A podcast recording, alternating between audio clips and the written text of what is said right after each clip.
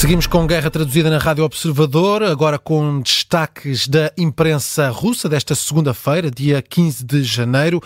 Rui, o Kremlin afirma que não tem informações sobre ataques a aeronaves russas, é uma notícia em destaque. A Ucrânia afirma que abateu dois aviões russos no mar de Azov. Como vimos no episódio anterior, Kiev diz que abateu um A-50 e um IL-22 no mar de Azov, fala numa operação muito bem planeada. Ora, o porta-voz do Kremlin nega, afirma que não há qualquer informação sobre estes ataques. Dmitry Peskov foi taxativo. Mais detalhes remete para o Ministério da Defesa, que até agora não se pronunciou.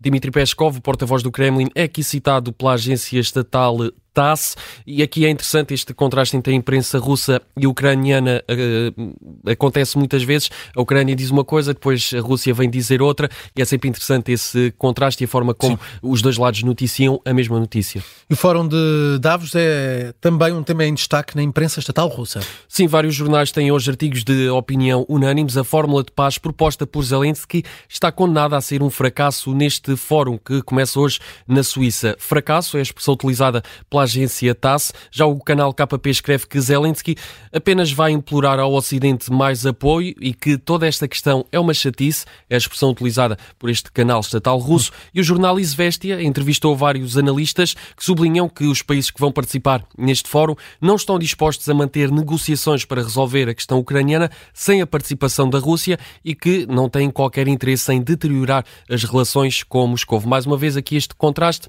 A imprensa ucraniana destaca a presença presença de Zelensky, que vai negociar mais apoio. A imprensa estatal russa fala em chatice e fala num Zelensky a implorar de mão estendida ao Ocidente mais apoio financeiro e militar aos países do Ocidente.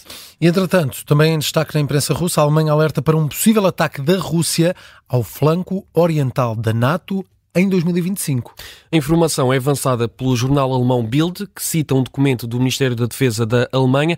De acordo com a notícia, que é aqui replicada pelo canal independente Medusa, em 2025 a Rússia vai avançar sobre território da NATO, uma ofensiva que pode começar já no próximo mês de fevereiro. O governo alemão não comentou a notícia, mas eh, a reação do Kremlin, a, a porta-voz do Ministério dos Negócios Estrangeiros, Maria Zakharova, desvaloriza.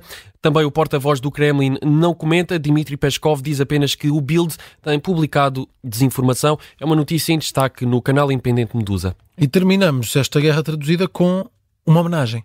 Mais uma vez à boleia do canal livre independente russo Medusa. Ora, no dia 14 de janeiro de 2023, no ano passado, as tropas russas bombardearam a cidade ucraniana de Dnipro, atingiram um prédio residencial. Na altura, 46 pessoas morreram, incluindo 6 crianças, e outras 81 pessoas ficaram feridas todas civis. Um ano depois, exatamente um ano, os moradores desta cidade fizeram uma homenagem, depositaram flores, bandeiras da Ucrânia, velas e peluches numa estação de autocarros, mesmo em frente ao prédio que na altura foi bombardeado, uma homenagem dos moradores desta cidade ucraniana aos moradores que morreram no ano passado, uma homenagem que surge exatamente um ano depois e que está em destaque esta hora no canal Livre Medusa. Notícia de fecho nesta guerra traduzida.